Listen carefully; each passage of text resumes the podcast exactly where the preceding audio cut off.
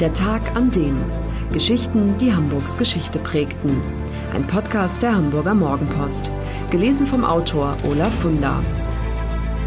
Der 12. Februar 2009. Der Tag, an dem Domenica, Deutschlands berühmteste Prostituierte, starb. Es gibt nicht viele Menschen, bei denen es reicht, den Vornamen zu nennen, damit jeder weiß, wer gemeint ist. Domenica war so jemand. Dass sie auch noch Niehoff hieß, war nur den wenigsten bekannt wo sie erschien mit ihrem gegelten, zurückgekämmten Haar, ihrem genauso melancholischen wie strengen Gesichtsausdruck, war für Sekundenbruchteile Ruhe im Raum. Schon von weitem war ihre Stimme zu vernehmen, so rau wie das Leben auf St. Pauli. Wenn sie lachte, wackelten die Wände, und ihre Lunge rasselte von den vielen, vielen Zigaretten, die sie sich täglich in den Mundwinkel steckte. Wer sie kannte, weiß, was für ein großes Herz sie hatte. Sie hörte jedermann zu, egal ob Penner oder Elbchaussee, aber auch ihr Zorn konnte jedermann treffen. Kam mir jemand dumm, dann konnte sie ganz schön austeilen. Elf Jahre sind vergangen, seit die berühmteste Hure Deutschlands starb. Vordergründig an den Folgen ihrer chronischen Bronchitis, aber eigentlich, weil sie ihr Leben zu intensiv gelebt hat. Und auf so ungesunde Weise, dass es ein Wunder ist, dass sie überhaupt 63 Jahre alt wurde. Als die ungekrönte Königin vom Kiez starb, schlossen sich mehr als tausend Menschen dem Trauerzug an, der quer durch St. Pauli führte. In der Herbertstraße, der Straße mit der roten Sichtblende, die für weibliche Besucher sonst verboten ist, saßen an diesem Tag keine Huren im Schaufenster, um ihre Dienste anzubieten. Alle beteiligten sich an der Gedenkminute für Domenica. Ein kleines Staatsbegräbnis, wie Tanja Kiebermanis, Autorin und Nachbarin Domenicas, in einem Nachruf schrieb. Geboren wird Domenica Anita Niehoff am 3. August 1945 in Köln. Ihr Vater Angelo ist einer der ersten italienischen Gastarbeiter in der Rheinmetropole und betreibt ein kleines Eiscafé. Er ist ein gewalttätiger Mann, so dass Domenicas Mutter Anna sich von ihm 1949 trennt. Die Mutter ist spielsüchtig, wird immer wieder wegen kleinerer Betrügereien und Hehlereien verhaftet, während Domenica und ihre Geschwister Armando und Angelina im katholischen Waisenhaus zu den Schwestern vom armen Kinde Jesus groß werden. Erst 1958 nimmt die Mutter die Kinder wieder zu sich. Sie hat inzwischen neu geheiratet und arbeitet als Textilvertreterin. Aber weil sie beruflich viel unterwegs ist, sind die Kleinen oft sich allein überlassen. Domenica erinnert sich später daran, wie sie mit 14 von der Mutter beim ersten Kuss erwischt wurde. Sie schlug mich und schrie Hure, Hure. Das erste Mal Sex hat sie mit 15 oder 16. Ich habe da nichts Tolles bei gefühlt. Ich habe überhaupt nichts gefühlt beim ersten Mal, sagte sie. 1961 beginnt Domenica eine Lehre als Buchhalterin, bricht die Ausbildung allerdings ab, als sie mit 17 beim Kölner Karneval den 42-jährigen Kuno kennenlernt, einen Bordellbesitzer. Der war ein großer, gut aussehender Mann und sehr reich, so Domenica. Sie geht von da an keiner Arbeit mehr nach, lebt von dem Geld ihres Lovers, der tablettenabhängig ist und auch Domenica Medikamente gibt. Die Beziehung endet nach zehn Jahren traumatisch mit dem Selbstmord des an Depressionen leidenden Mannes. 1972 erschießt sich Kuno in der gemeinsamen Wohnung. Domenica erinnert sich, als der Kuno tot war, wusste ich nur eins. Ich wollte nicht als Tipse in irgendein Büro für 1600 brutto. Ich wollte Geld verdienen, und zwar genauso viel, wie ich vorher hatte. Ich war ja jeden Luxus gewohnt. Pelze, teuren Schmuck, Champagner. Domenica geht deshalb nach München und heuert in einem Bordell als Prostituierte an. 1973 verliebt sie sich erneut auf dem Kölner Karneval, und zwar in den verheirateten Bordellbesitzer Hanne Kleine, der das Hamburger Szenelokal Die Ritze betreibt. Domenica arbeitet für ihn im Bordell Palais d'Amour, in dem Hanne Kleine eine Etage besitzt. Der hat mich eiskalt als Geldmaschine gesehen, so Domenica später. Die Beziehung endet im Unfrieden. Um sich von ihm unabhängig zu machen, mietet sie 1980 ein eigenes Domina-Studio an der Herbertstraße an. Die Männer lieben es, sich der gestrengen Domenica zu unterwerfen. Züchtigungen allerdings nimmt sie nie selbst vor. Sie hatte immer Helferinnen, sogenannte Sklavinnen im Haus, die mussten dann die Peitsche schwingen, wenn der Gast es wünschte, so Günther Zint, der Hamburger Kultfotograf, der einer von Domenicas engsten Freunden war. In den 80er Jahren avanciert Domenica zum gefragten Medienstar. Sie ist die erste deutsche Prostituierte, die sich in der Öffentlichkeit outet und für die Legalisierung ihres Berufsstandes eintritt.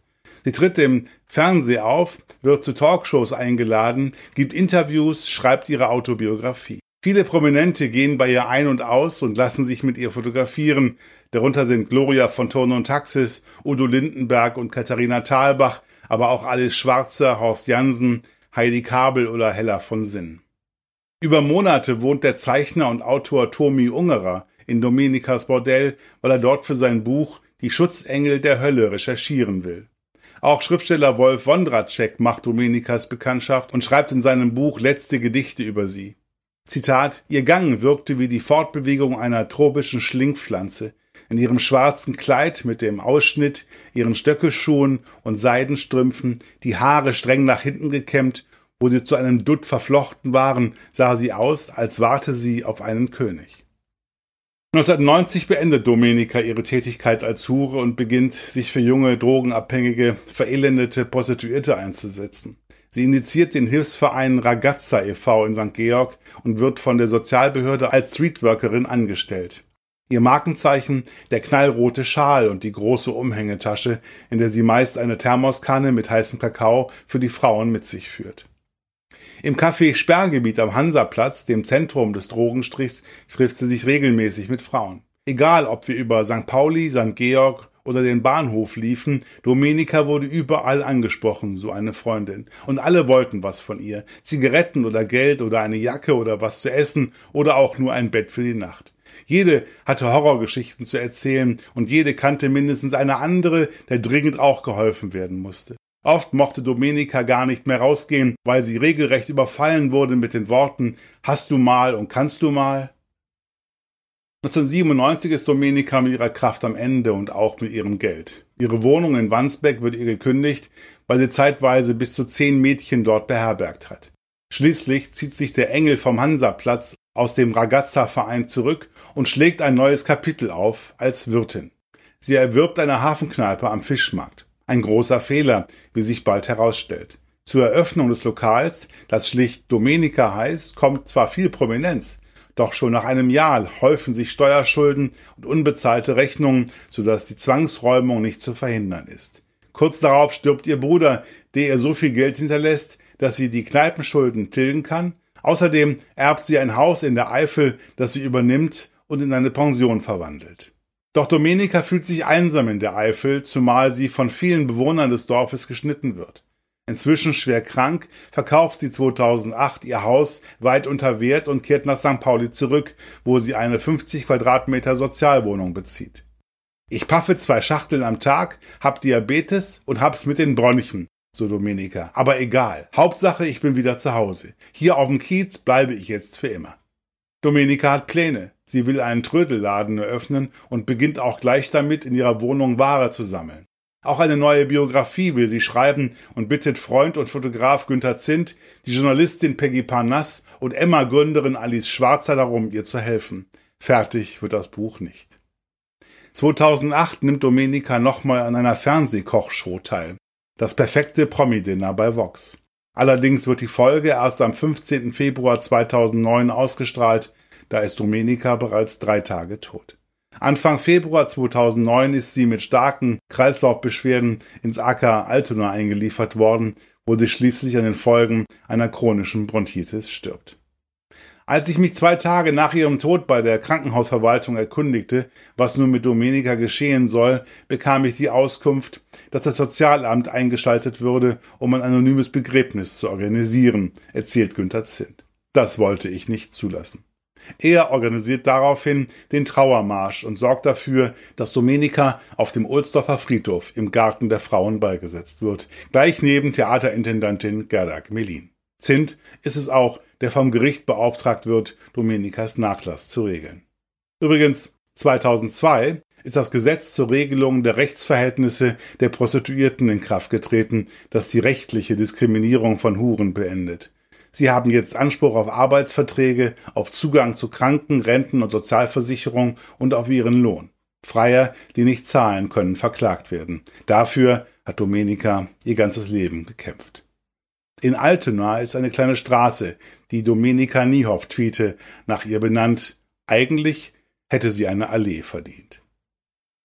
Hamburg Freihaus testen Sie die Mopo als digitale Zeitung. Fünf Wochen für nur fünf Euro. Jetzt bestellen unter www.mopo.de slash testen.